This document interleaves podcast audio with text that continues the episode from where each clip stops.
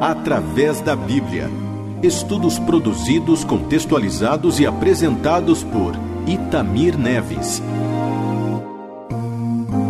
Idealizado por J. Vernon Magui.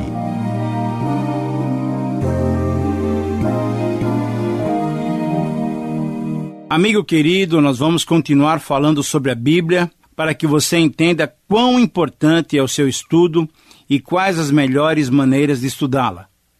Esse livro sempre e tem sido muito atacado ainda hoje, sempre foi, e ainda hoje isso acontece, mesmo nos nossos dias, ele tem sido atacado por pessoas incrédulas que não o aceitam como a verdadeira palavra de Deus. Essa é uma palavra divina humana, e sendo assim, ela pode levar, e ela levou, muitos dos seus autores até a morte. Por quê? Porque pagaram com a própria vida a sua fidelidade, o seu compromisso com essa palavra. Portanto, é uma palavra divina. Mas com certeza alguém poderá perguntar: como é que você sabe que a Bíblia é a palavra de Deus? Bem, podemos responder essa pergunta muito interessante e, e precisamos respondê-la de uma maneira correta. Podemos responder usando a evidência interna, isso é, certamente iremos examinar essa posição ainda mais na proporção em que nós formos estudando a Bíblia. Mas a própria Bíblia, então, como evidência interna, nos dá algumas dicas. Veja esse texto fundamental. Se encontra em 1 Pedro, capítulo 1, do versículo 10 até o versículo 12. É um texto um pouco longo, mas eu quero que você acompanhe a leitura. 1 Pedro, capítulo 1, versículo 10 a 12. Foi a respeito dessa salvação que os profetas indagaram e inquiriram, os quais profetizaram acerca da graça a vós outros destinada, investigando atentamente qual a ocasião ou quais as circunstâncias oportunas indicadas pelo Espírito de Cristo que neles estava, ao dar de antemão testemunho sobre os sofrimentos referentes a Cristo e sobre as glórias que o seguiram. A eles, a esses profetas antigos, foi revelado que não para si mesmos, mas para vós outros ministravam as coisas que agora vos foram anunciadas por aqueles que, pelo Espírito Santo, enviado do céu, vos pregaram o Evangelho. Coisas essas que anjos anelam para escutar. Repito a passagem, 1 Pedro 1, 10 a 12. Então veja só, nessa passagem você pode perceber Pedro está afirmando que as antigas profecias e a pregação do Evangelho são proclamações divinas, orientadas pelo Espírito Santo anunciando a nossa tão grande salvação.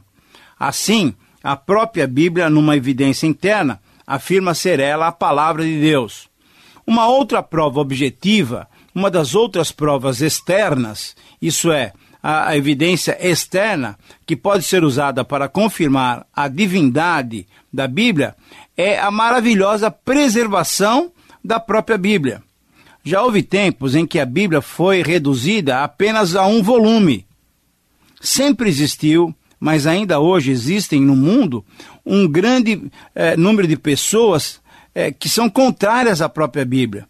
Muitos inimigos da palavra de Deus não a queimam mais, mas porque eles se acham civilizados. Mas existe por parte de muitos um total desprezo pela Bíblia como palavra de Deus.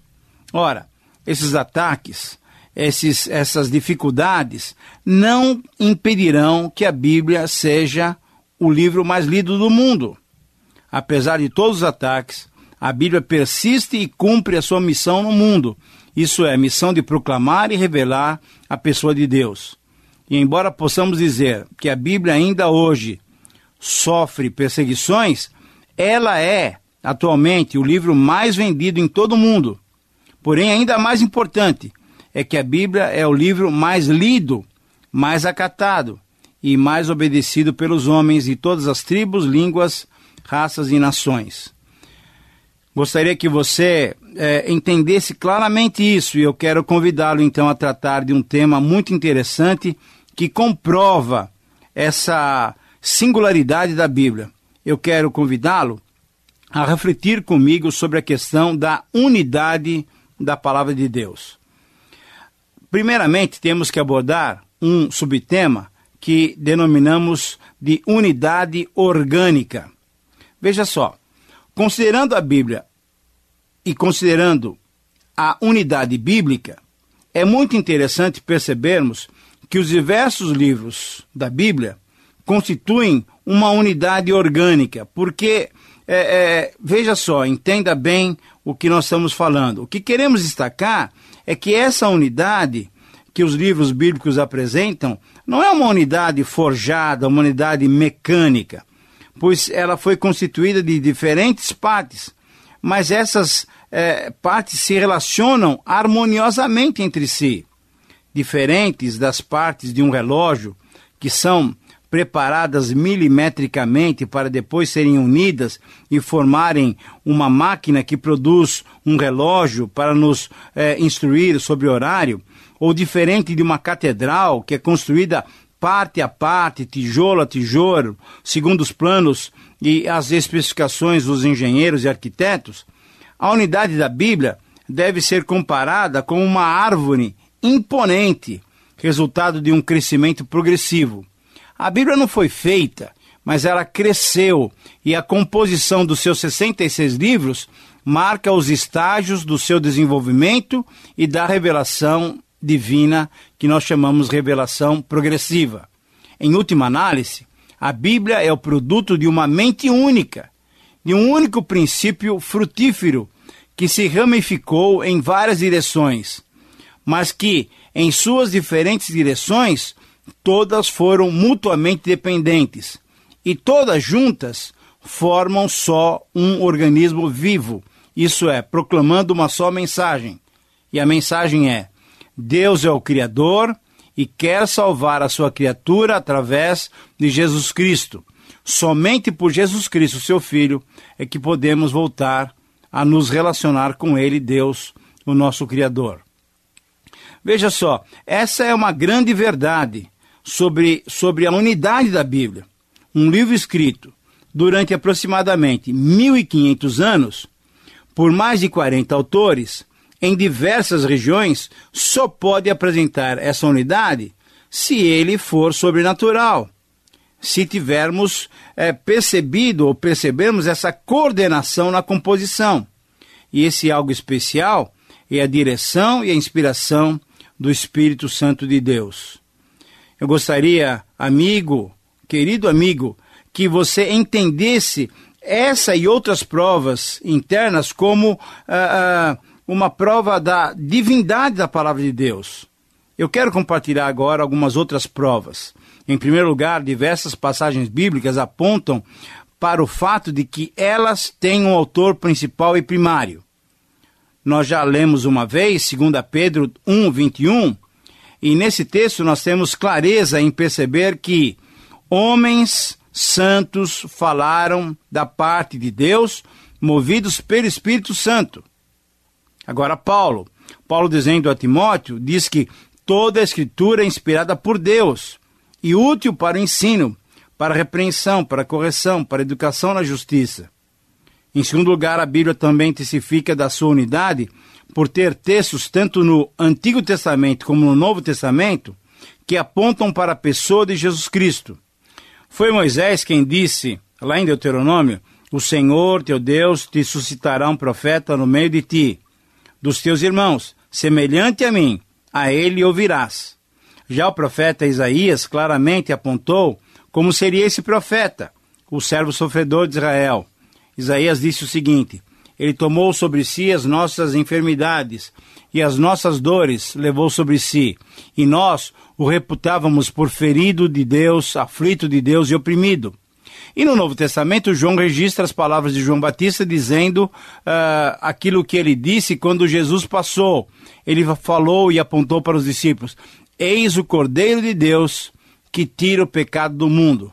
Portanto, tanto no Novo como no Antigo Testamento, temos uma mensagem só, o centro de uma mensagem, o Senhor Jesus Cristo. Em terceiro lugar, a Bíblia prova a sua unidade também pelo seu caráter progressivo na revelação de Deus a nós, seres humanos. O autor da carta aos Hebreus é especial em dizer o seguinte: veja só, anote aí se você quiser, Hebreus capítulo 1, versículos 1 e 2. Eu repito, Hebreus 1, 1 e 2. Diz assim: Havendo Deus outrora falado, muitas vezes, de muitas maneiras, aos pais, pelos profetas, nesses últimos dias nos falou pelo Filho, a quem constituiu o herdeiro de todas as coisas, pelo qual também fez o universo. Sim, Jesus é a grande revelação do Pai, e as Escrituras testificam dele mesmo, conforme ele mesmo nos disse em João 5,39. Veja as palavras de Jesus: Examinai as Escrituras, porque nelas julgais ser a vida eterna, e são elas mesmos que testificam de mim. João 5,39. Numa outra maneira, em quarto lugar, a Bíblia também testifica da sua unidade através da diversidade de citações das Escrituras, tiradas de diversos livros, mas que são usadas por um autor como um único objetivo. Por exemplo, na passagem de Romanos, capítulo 3, versículo 10 até 18, quando Paulo descreve a natureza humana, veja só, ele usa diversos textos. Ele usa Eclesiastes, ele usa livros dos Salmos, ele usa o livro de Isaías, e assim nos dá um exemplo de citação combinada, demonstrando que todos, incluindo as suas próprias palavras, são igualmente escrituras sagradas com a mesma inspiração. E, finalmente, a Bíblia testifica da sua própria unidade ao mostrar como os autores do Novo Testamento, ao citarem o Antigo, ocasionalmente alteram de alguma forma a passagem citada, demonstrando assim que tinham essa liberdade, pois o mesmo autor divino que inspirara o autor do Antigo Testamento podia alterar e aplicar as suas palavras em modo diverso, usando os autores do Novo Testamento. Muito bem, estamos prosseguindo, estamos já quase no meio do nosso programa e eu gostaria que agora você entendesse um outro aspecto com relação à unidade da Bíblia. Eu quero dizer agora, quero mencionar agora, a, a destacar a unidade de significado. Falamos sobre a unidade orgânica, agora, nessa segunda parte do programa, falamos sobre a unidade de significado. Muito bem, é importante nós entendermos que a palavra de Deus tem apenas um único significado, um único sentido. E por essa razão, ela sempre estará pronta para investigação científica e lógica, para extrairmos dela princípios relevantes para aplicarmos em nossas vidas, mesmo agora no começo do século XXI. Esse princípio fundamental deve ser enfatizado de modo a se contrapor à tendência revelada durante toda a época da Igreja e que em certos lugares resiste até o dia de hoje, inclusive no nosso país, de vislumbrar, de ver eh, um sentido múltiplo, um significado variado e diverso de um texto bíblico. Essa tendência torna impossível qualquer trabalho hermenêutico sério. E aí abre portas amplas para todo tipo de interpretação livre que com certeza vai gerar absurdo, chegando muitas vezes às raias das heresias. O engano a respeito do sentido múltiplo, do significado diverso, teve origem, primeiramente, num grande equívoco, quando importantes escolas disseram que há aspectos da Escritura, tais como sua linguagem figurada, seus elementos misteriosos e incompreensíveis, fatos simbólicos, ritos, ações incomuns, profecias com cumprimento duplo ou triplo, tudo isso merece uma interpretação variada de significado. Na tentativa do finito entender o infinito, tem-se dito que existem então vários sentidos, vários significados de um mesmo texto bíblico. Mas cuidado, esse é um pensamento incorreto. Necessitamos nos proteger contra a maneira de pensar que um único texto bíblico tem diversos significados.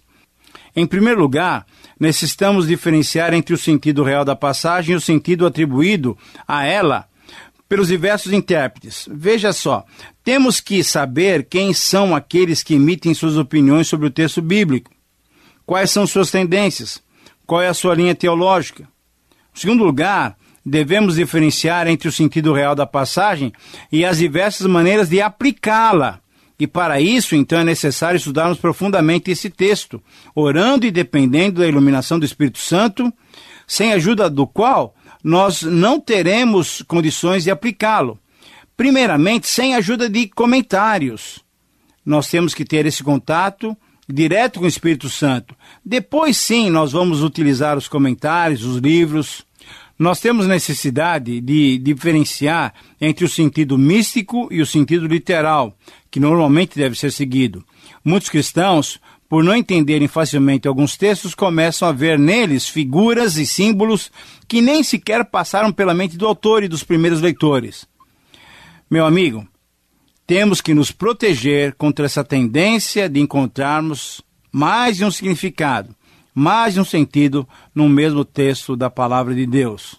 Agora, caminhando para o final do nosso programa, eu espero que você esteja entendendo e esteja percebendo quão sério deve ser o nosso estudo da palavra de Deus. Por quê?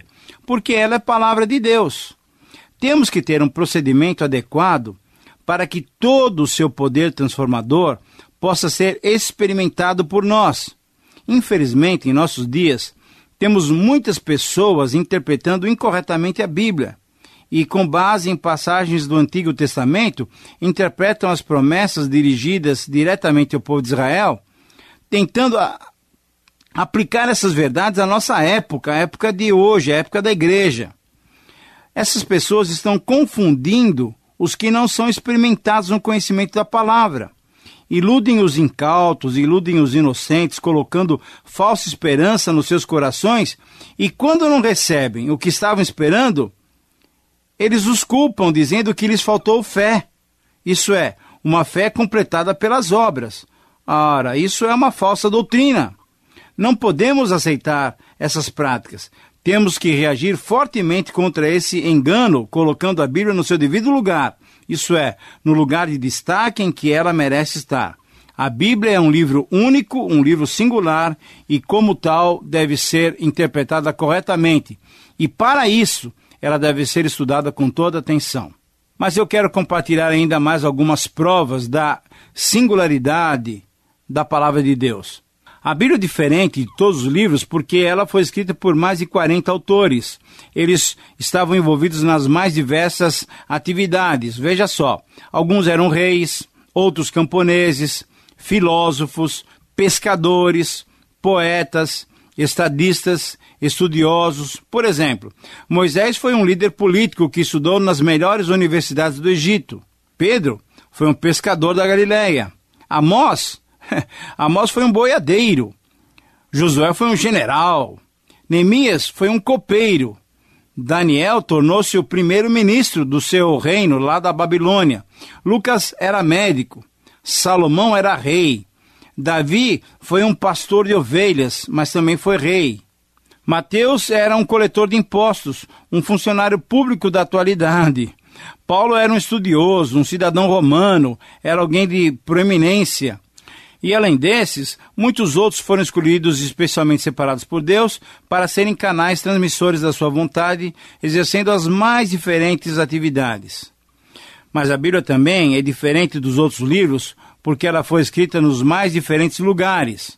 Moisés a escreveu no meio do deserto. Davi escreveu parte dos seus cânticos nos campos enquanto cuidava das ovelhas, mas certamente escreveu também no palácio enquanto governava o povo de Israel. O profeta Jeremias escreveu suas profecias preso numa masmorra. Daniel escreveu sua, o seu livro numa colina e no palácio real. Paulo escreveu suas cartas, algumas delas durante as suas viagens missionárias, e outras escreveu nas suas prisões lá, lá em Roma, numa casa alugada, ou então naquela prisão no meio de uma rocha, na prisão marmetina. Lucas escreveu, por exemplo, seus dois grandes livros durante as viagens, enquanto acompanhava o apóstolo Paulo. João, por exemplo, registrou seus escritos e as suas visões quando ele estava exilado na ilha de Pátimos. Então, é, veja, a Bíblia foi escrita das diversas localidades, de diversas localidades daquele mundo antigo. Deus se revelou a esses homens, revelando-lhes também a sua vontade para as nossas vidas, sem qualquer barreira geográfica. demonstrando que para ele não há impossíveis. Meu amigo, eu espero que você esteja percebendo o quão singular, o quão particular, o quão único é esse livro. Estamos falando sobre a palavra de Deus. Mas eu deixo eu te apresentar mais um ponto. A Bíblia singular também merece toda a nossa atenção, porque ela foi também escrita sobre as mais diferentes circunstâncias emocionais dos seus autores.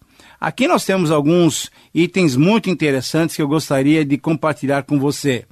Alguns autores da Bíblia né, escreveram ela quando estavam muito alegres, como por exemplo Davi, quando escreveu o Salmo 16 e o Salmo 103. Quão é alegre estar na tua presença, ó Senhor, disse Davi. Mas outros escreveram os seus livros numa profunda crise de tristeza e desespero. Por exemplo, quando Jeremias escreveu o livro de Alimentações, ele estava chorando por Jerusalém, que tinha sido destruída e invadida pela Babilônia. Outros, então, escreveram a Bíblia, o seu livro, num clima de profundo debate. Veja Paulo, por exemplo, uh, uh, escrevendo na carta aos Gálatas, o capítulo 3, ele chega a, a ser muito duro com aqueles irmãos. Por quê? Porque ele tinha um zelo grande pelo Evangelho. É, na verdade, o que nós estamos percebendo é que a Bíblia é, de fato, um livro singular. Singular também porque ela foi escrita em três continentes. Ela foi escrita na Ásia, na África e na Europa. E além disso, ela foi escrita em três línguas, em três idiomas: hebraico, a língua do Antigo Testamento, aramaico, uma pequena parte do Antigo Testamento, e foi escrita também em grego, a língua do Novo Testamento. Amigo, é esse o livro que nós estamos apresentando a você. E nessa apresentação nós estamos convidando a você nos acompanhar numa aventura sem igual. Espero que esses destaques sobre a Bíblia possam estar aquecendo o seu coração e levando-o a decidir a dedicar um tempo especial no seu dia para a sua leitura, para o seu estudo, para a sua meditação nela, que é a palavra de Deus. Mas ainda diante dessa afirmação, alguns com certeza perguntarão: como é possível saber qual a vontade? Para responder essa questão, eu quero lhe convidar a estar conosco em nosso próximo encontro. Deus te abençoe e até mais. Através da Bíblia. Mais informações em transmundial.com.br